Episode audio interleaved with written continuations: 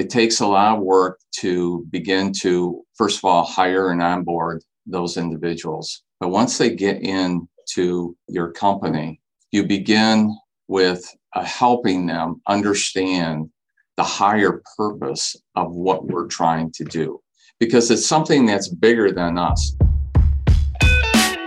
Welcome to Mitten Money, delivering insights from Michigan based business leaders, big and small. William Zank, host of Mitten Money at TriStar Trust, loves nothing more than creating this masterclass so that you can get insight to guide your leadership journey in just under 30 minutes. Subscribe today and connect with William at mittenmoney.com. What's going on, everyone? You're listening to another episode of Mitten Money. Continuing from our conversation last week, we're going to dive headfirst into another business that has built a theoretical moat around their business for this week's episode, we're focusing on a business that has truly let their people become one of their biggest competitive advantages. Joining us in conversation today is Gene Pickelman and Catherine Allen.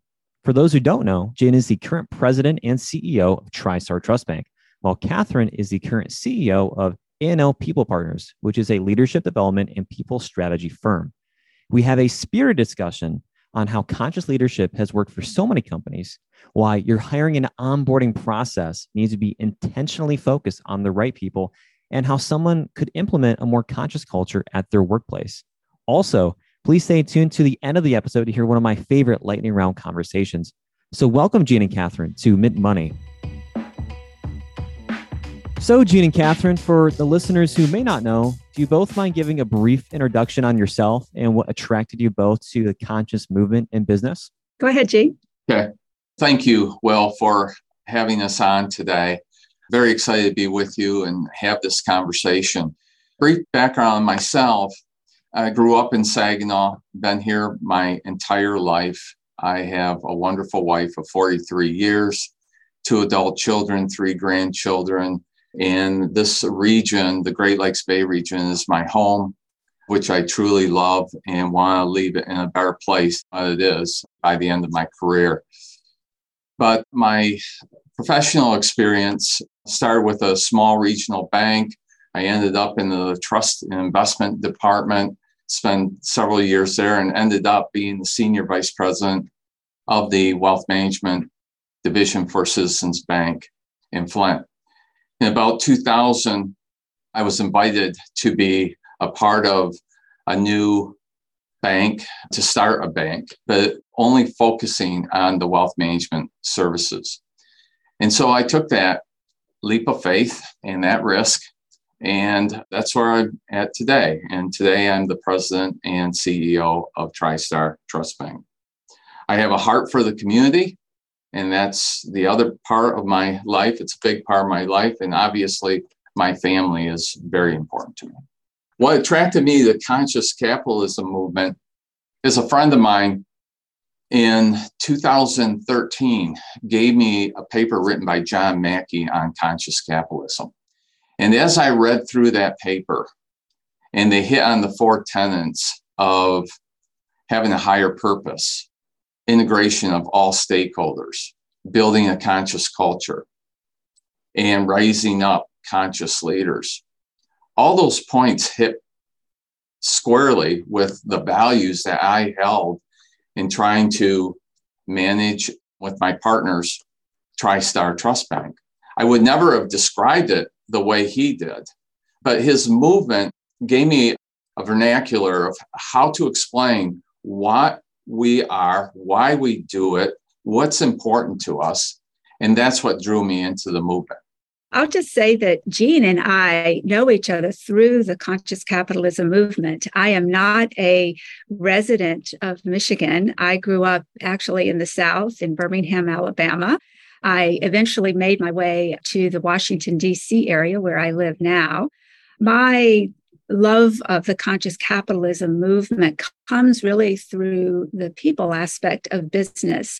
My whole career in business has been on the people side of business, helping employees and employers communicate better. I've been a mediator, mediating workplace disputes, working in organization development, working in companies, large and small, leading teams and practice areas, but really helping leaders and companies work better with each other. And that led me to a career shift from pure organization development work and training to executive coaching.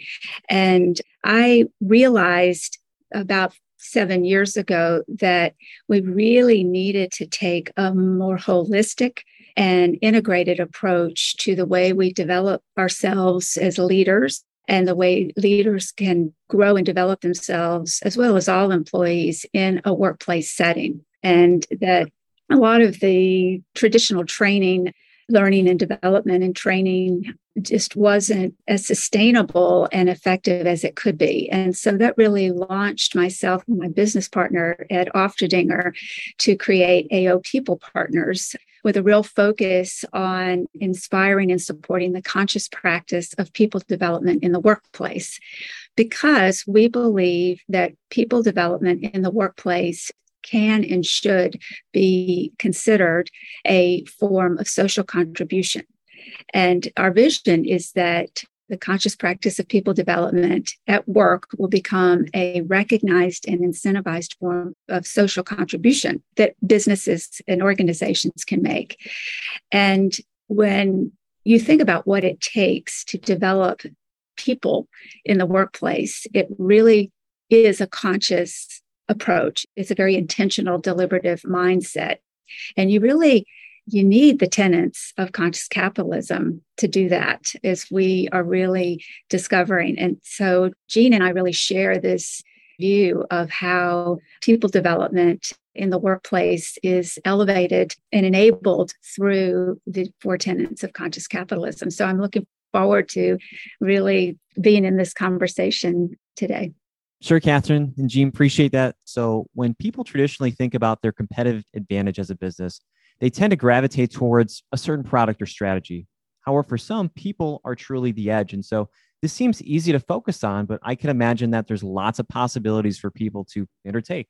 So, with that being said, why has conscious leadership worked for so many companies? I believe every organization, the success of that organization really is centered on the leadership of the company. As John Maxwell has said, companies rise or fall in regard to their leadership. So you can point to the leadership and you can see if the organization is going to be successful. Given that, in our business, when I look at what we do each day, which is wealth management services, it really comes down to people and their ability to do they really care about what they're doing, how they're serving people, and making a difference in their lives. And so that is as we go through our hiring and onboarding processes, we really focus on do they have an ability to build a relationship, a caring relationship? In fact, that's one of the questions. Tell me about the best relationship you have besides family and friends. And you learn so much about what were the things that they did to build that. Obviously, competency, experience, especially when you're dealing with high net worth individuals, they want to see that. But the competitive advantage is when you have those type of people and they truly care about helping their clients achieve their financial goals. That is a win-win situation. I would add to what Gene shared that you really want to be always looking to hire people who really understand and demonstrate live leadership qualities. And every industry, every business has capabilities or qualities that are really important for that business to succeed and how leaders actually walk those values and ways of leading are going to be really important and you can certainly hire for we, we call really good fit with the company's values and what the company needs in terms of capability. But the truth is that leadership is very much a developmental process. We get better at it as we have more experience, and everything that we have, all of our influences in life influence our leadership. Becoming really able to being committed to growing as a leader is really important today more than ever. It's maybe one of the most important muscles is really learning to really continue to learn and grow as a leader because that makes you sharper and able to learn faster and that helps with course correction it helps you to be able to look at what you need to look at as a leader and building those relationships are really fundamental so knowing yourself and developing yourself helps you really lean into effective leadership that's wonderful so I think one of those next steps might be the implementation, which is probably one of the most crucial steps for a company to try and onboard this. And so I imagine that the implementation is probably one of the most crucial steps to getting a company on board with this. And so for you, Gene, why do you think TriStar was so successful with the implementation of this? There's a couple of ways I could answer this question, but I would say this where it's at today is that it has to be one of your core business strategies. And it takes a lot of work. It takes a lot of work to begin to, first of all, hire and onboard those individuals. But once they get into your company, you begin with helping them understand the higher purpose of what we're trying to do because it's something that's bigger than us. Yep, we really do great wealth management services. But why do we do it?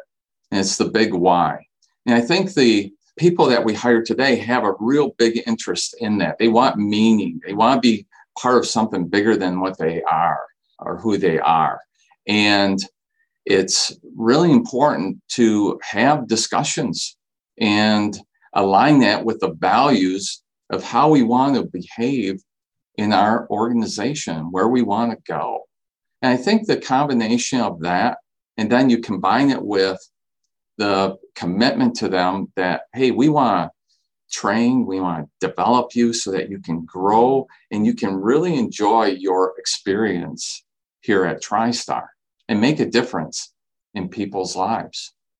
And so not only do we help them with developing their technical skills, but it's also the people skills, their leadership skills, and then combining around that, surrounding them, is to give them tremendous experiences. I mean, experiences that they probably wouldn't typically get at a larger institution, but they are right in the midst of some great experiences with clients or with community or with working with our strategic partners and how do we make our investment decisions and how do we make distributions from trust many organizations, if you're starting out, you're never going to have that opportunity. So, having those experiences, giving them time to commit a part of their day here at work to volunteering for the community. There's just so many different ways, simple things that you can do to help them in their growth in their position.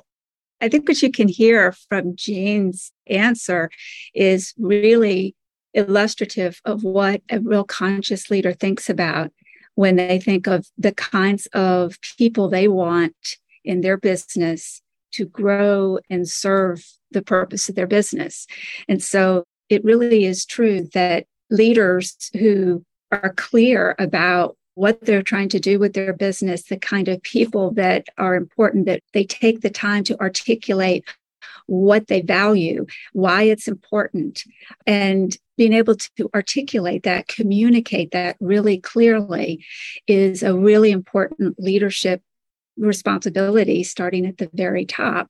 But this is what creates the clarity that enables you to start to weave the way you support you not only onboard employees and then begin to develop them, but it's what they begin to hear and see in the way the leaders in the organization actually what we would call own model and drive that agenda the agenda for the company and then the development agenda of how we go about intentionally wanting to grow and develop the capabilities of our people and as they grow in leadership responsibility from wherever they are and what we know today that's so important is this intentionality of connecting your values and how you are expecting leaders to embody those core values and lead them so people can see what it looks like. And then how do you start to really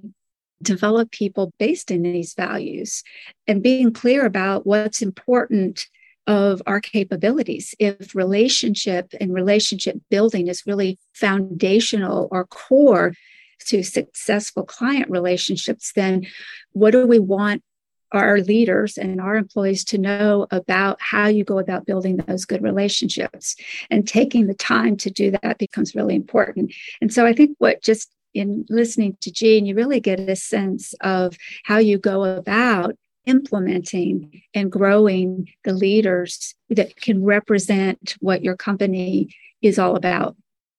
I think that's perfect. And I know from a high level for both of you, we've been talking so much about a lot of the benefits from a high perspective, but do you guys mind defining one or two of the most crucial things or benefits you guys have seen from Catherine, from your experience working with so many companies and Gene with yourself through friends, either with a conscious leadership network that you've talked with or within TriStar? Do you guys mind defining some of those crucial things or benefits that you've seen?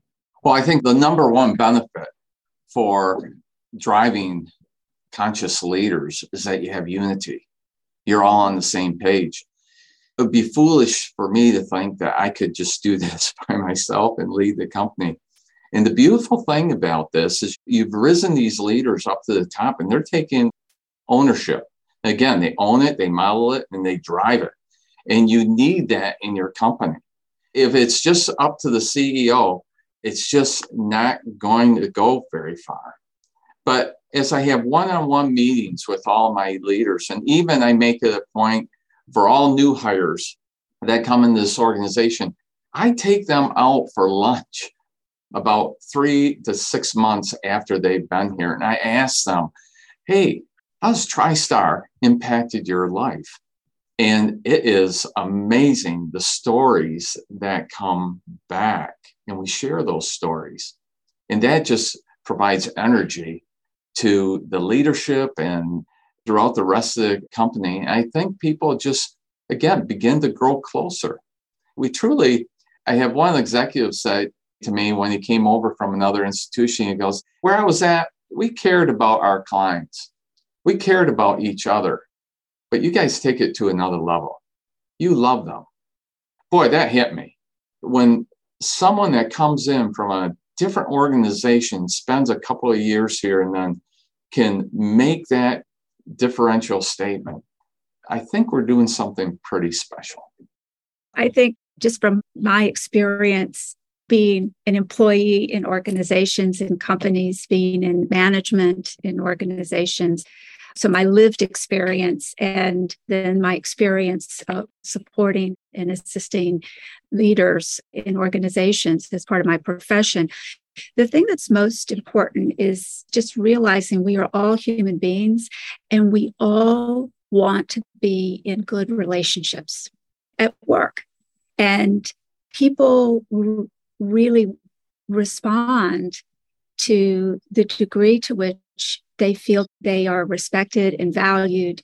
And the developing of relationships is really key to most everything you want to happen amongst leaders in an organization, the degree to which they can unify is a function of how a senior leader gets in relationship and builds that sense of unity.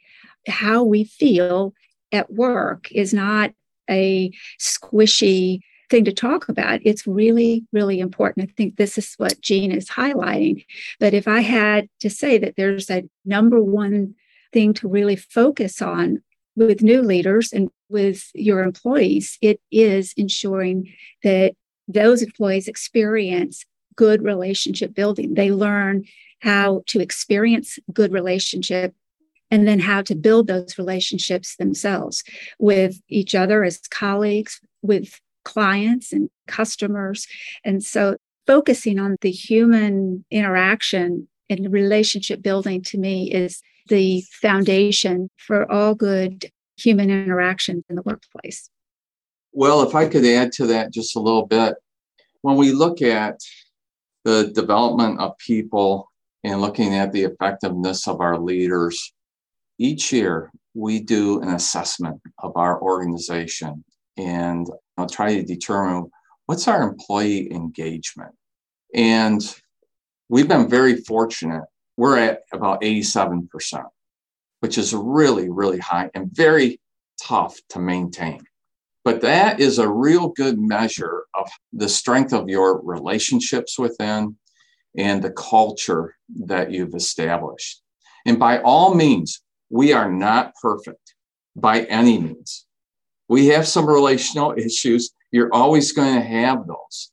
But what I've learned is that we can effectively deal with them and we can minimize or neutralize those types of situations because we have a lot of forces coming at us that can pull us together, like greed and things of that nature. It's not easy. You have to be on top of it really every day. I think that sums things up pretty well. And so for Catherine, I'd be remiss if I didn't share. I've actually started reading your book, the first couple chapters. And so, do you mind telling the audience a little about the story about writing a book on conscious leadership with your co author, Ed? Be happy to. The book is actually a fable. It starts out as a fable about a CEO, a founder of a company who realized with his co founder that the challenges that they were experiencing, they were experiencing a lot of headwinds, fierce competition, erosion of employee engagement, and some attrition. And the story really helps to share a message that a focus on developing people is really one of the best ways to address all of the things that you want to be strong in your organization. And so we tell this as a fable because this is the leader's journey, the CEO's journey, and his team's journey of learning how to see the development of capable people as not only a key to their business success. So we talk about, we share, it's a wonderful, engaging story that Ed was the primary writer of around how it really became the way in which this company turned a lot of challenges around. But we also believe that people development in the workplace can and should be recognized today as a form of social contribution. And we think it may be the highest form of social contribution that a company can make because when employees have access to learning more about themselves, learning and gaining experience with skills that help them be their best at work, but also their best outside of work, that is a real benefit that that employee is gaining that a company has a lot to do with enabling just like we now recognize environmental sustainability efforts by companies as a form of contribution and even philanthropic commitments as a form of contribution. We believe that investing in developing your people done well is also a form of contribution, social contribution that helps to elevate humanity. And so that's the primary message of the book is that yes, you really, in today's world, being volatile and uncertain and complex and ambiguous,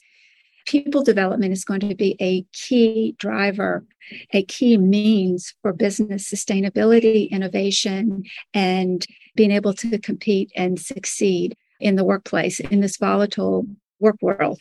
But we want employers to recognize that they can really make a wonderful contribution to society that can be an expanded purpose for why their business exists. And so we not only tell a great story to illustrate how this can happen, but we also give in the second part of the book some very practical sustainable ways that leaders can begin to develop a more conscious development culture? How can they go about really integrating development as a way of thinking, as a mindset, and enabling every employee to be developing in the course of their everyday work experience and how to make that real? That's why we wrote the book. No, that's perfect. And like what I was mentioning earlier, it's been such a fun read. It doesn't read like a typical business textbook. It's nice, easy to read. It's enjoyable. So I appreciate Good. you touching on that. And that was our So now moving to what are perhaps some of my favorite questions to go ask all of our guests with our lightning round of questions. And so, Gene and Catherine, what would you say is your most important daily habit? This question was easy for me. I start my day in quiet time where I pray, I read God's word, and I just meditate and I think about what the day might bring.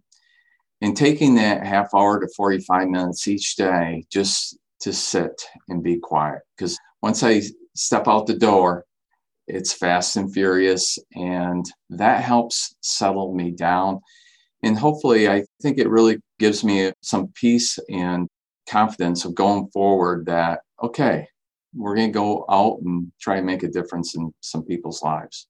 I'm similar to Gene in that I have really really established the practice of setting my intentions every day. I block time every morning for silence, prayer, intention setting. What do I want to accomplish in this day?